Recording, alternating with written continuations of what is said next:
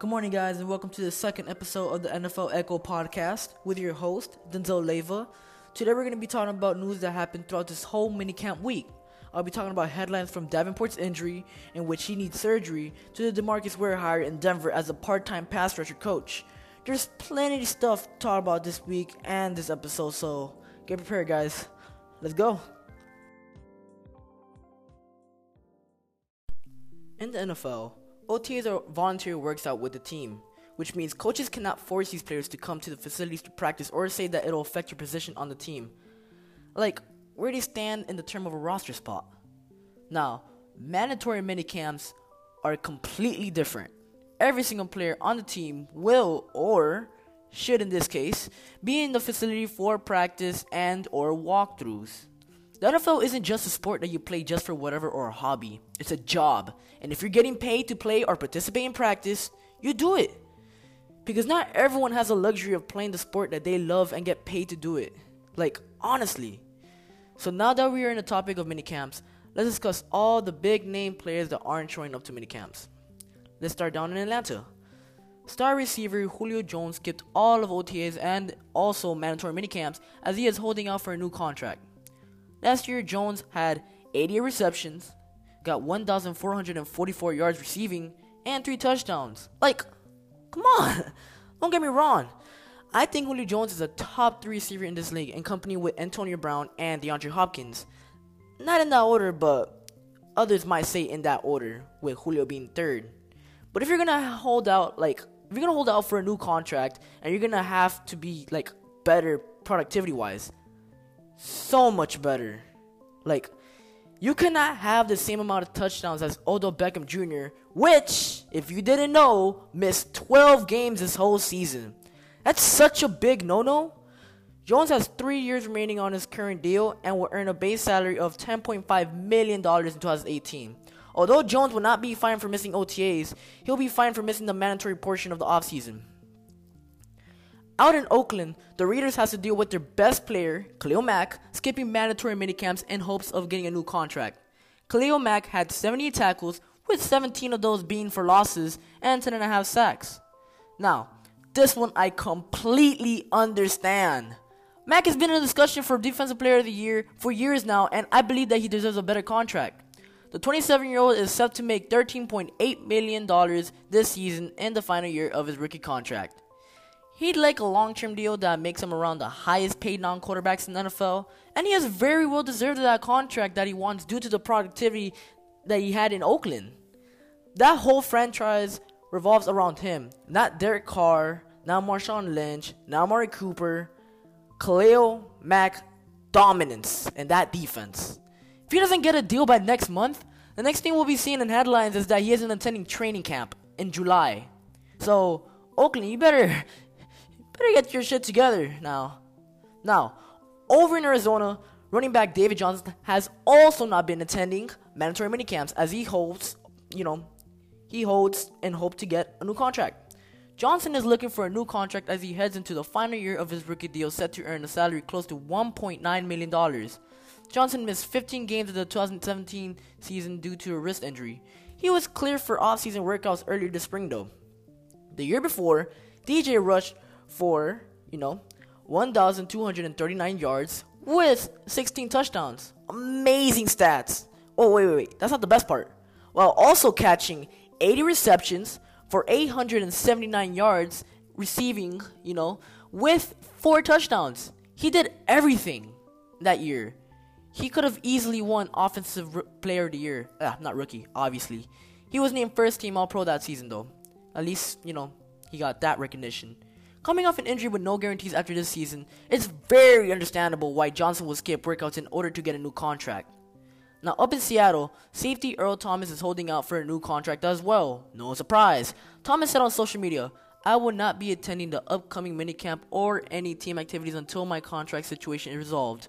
I want everyone, especially the 12s, to know that I want to remain a Seahawk for the rest of my life. But I also believe that based on my production, my bad guys, over the last eight years, that I've earned the right to have this taken care of as soon as possible. I have certainty in regards to the upcoming years of my career. I'm going to continue to work my craft and put in work so I can add to the team and give us the best chance to win.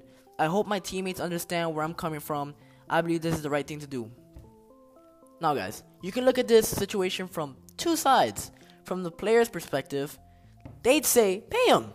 Give him the money. He very much deserves it. He should honestly be one of the highest paid safeties in the league because he's considered the best safety in the league. Not considered, but like one of the like top tier for sure. From the front office perspective, yeah, I had trouble saying that word. My bad. They'd say, don't pay him. Make him play out of his current contract. Hope he stays healthy, and if he plays well enough for a better contract, perfect. It all worked out great. But if he's eh this season, let him walk. This team isn't really in the mode of rebuilding from scratch. They just need to retool and add pieces due to the fact they still have Super Bowl champ Russell Wilson at a relatively young age for a quarterback. I think I believe at 29. Now, down in LA, down in LA, ooh, tongue twister.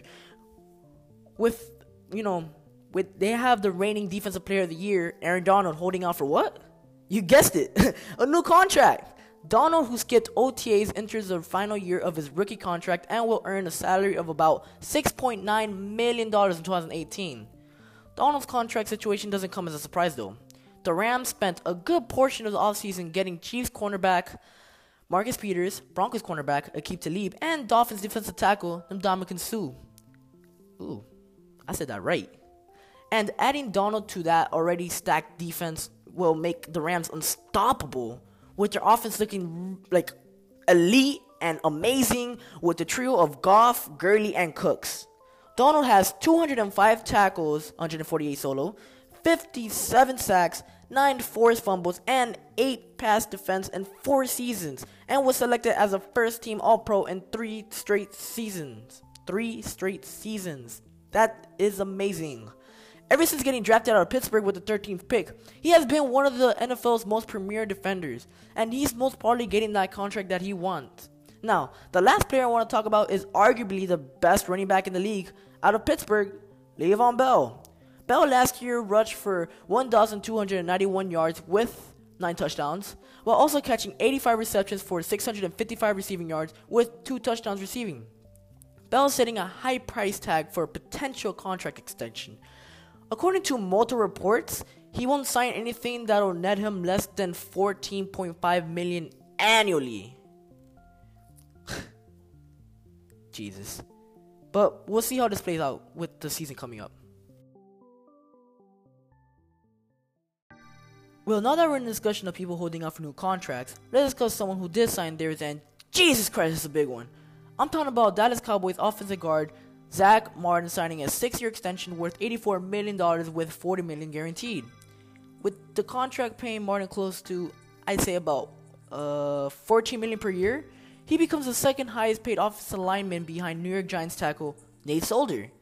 Before this signing, the highest salary for a guard was Jacksonville Jaguars left guard, or right, you can put him wherever, Andrew Norwell, who signed a five-year $66.5 million deal with 30 million guaranteed in March.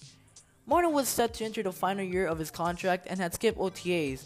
The Cowboys, however, worked quickly to care of, of Martin's contract situation and did in a big way with this new contract. He has more than earned it, in my opinion. Since entering the league as a first round pick in 2014 with the Cowboys, Martin has been named to four straight Pro Bowls and selected as a first team All Pro twice.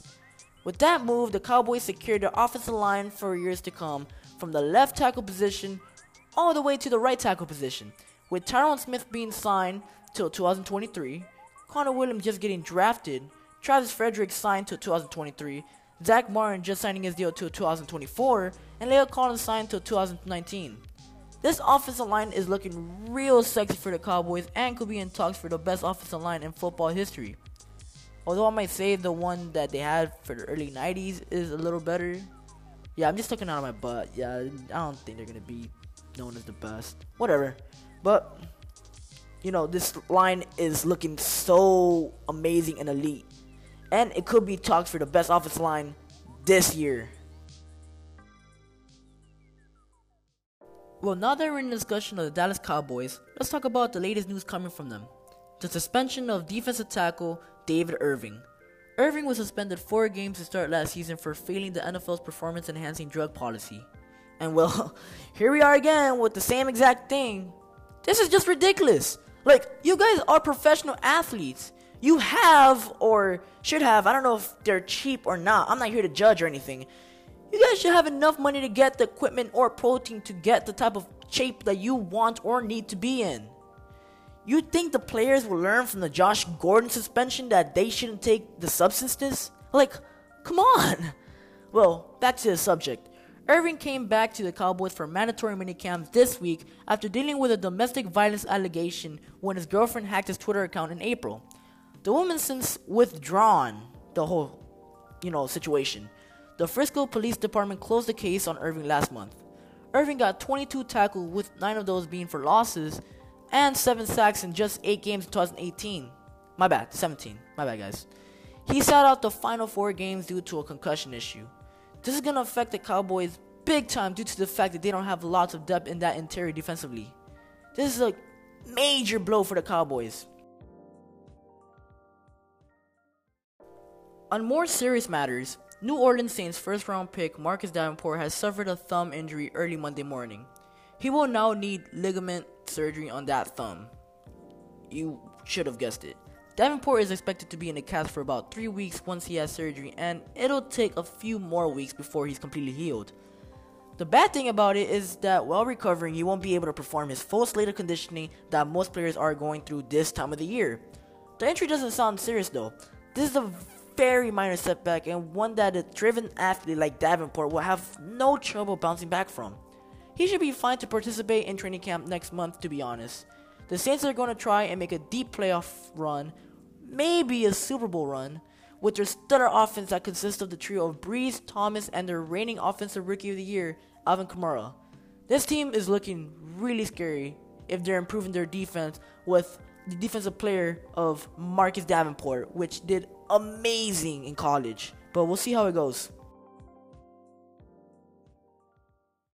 According to many sources, a jury in St. Louis on Tuesday ordered the LA Rams to pay former running back Reggie Bush $12.5 million for a severe knee injury he suffered in 2015. Bush was playing for the San Francisco 49ers when he was pushed out of bounds during the game versus the back then called St. Louis Rams. He slipped on a surface that the lawsuit called the concrete ring of death, which I find really dramatic and incredibly ridiculous, about 35 feet behind the 49ers bench. Bush suffered a season ending knee injury though. The lawsuit is trying to prove that the injury undermined his earnings as a player for the rest of his career. He signed with Buffalo in 2016 and retired in 2017 at the young age, well, it's not really young, of 33. Bush also sued public agencies that own and operate the dome, but a judge dismissed them from the lawsuit last week after ruling that the team had control of game day operations. Just a week before Bush's injury, Cleveland Brown quarterback Josh McCown slid across the same spot and injured his shoulder. The concrete surface in the dome was covered with rubber padding two weeks after Bush was injured. Rams attorney Dan Alleymayer, ooh, I said that right, said the team should not be held responsible for Bush's injury because it could not have foreseen a dangerous condition. I mean, he can say all that, but I doubt the Rams gets out of this without paying Reggie. There's no way out of this situation. Well, we won't know until they pay him. The Denver Broncos hired DeMarcus Ware as a pass rush consultant for the upcoming season. DeMarcus will work on a part-time basis on a couple days each month. Those days will be selected. He has already done some work with the Broncos during the offseason program. Ware played with the Broncos for the last three seasons of his 12 year career, including the victory in Super Bowl 50, so the Broncos were pretty much in favor to collaborate with him. Ware finished his career 8th all time with 138.5 sacks, one sack behind Hall of Famer Jason Taylor, who finished his career with 139.5. Ware had 7 seasons with at least 10 sacks and 4 seasons with at least 14. His career best was 20 sacks in 2008 with the Dallas Cowboys. Ware was considered as a high-end technician in the pass rush, especially in hand fighting with blockers across from him. Personally, I really like this hire since they have easily one of the best pass rushers in Von Miller, and they just drafted the best defensive player in the draft with the fifth overall. Ware will help in a large way to develop these players, and the Broncos defense is looking really terrifying, especially that pass rushing. Well, that concludes the second episode of the NFL Echo podcast, and I hope you guys really enjoyed it. I'm so sorry that I didn't upload this on Friday like I was supposed to, or Saturday when I posted on Instagram that I was gonna post it on Saturday.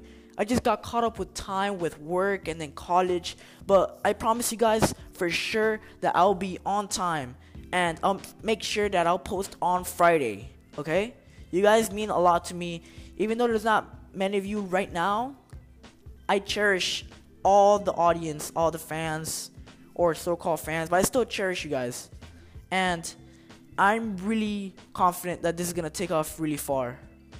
Well, I guess that's the episode, guys. See you guys on Friday and stay hydrated.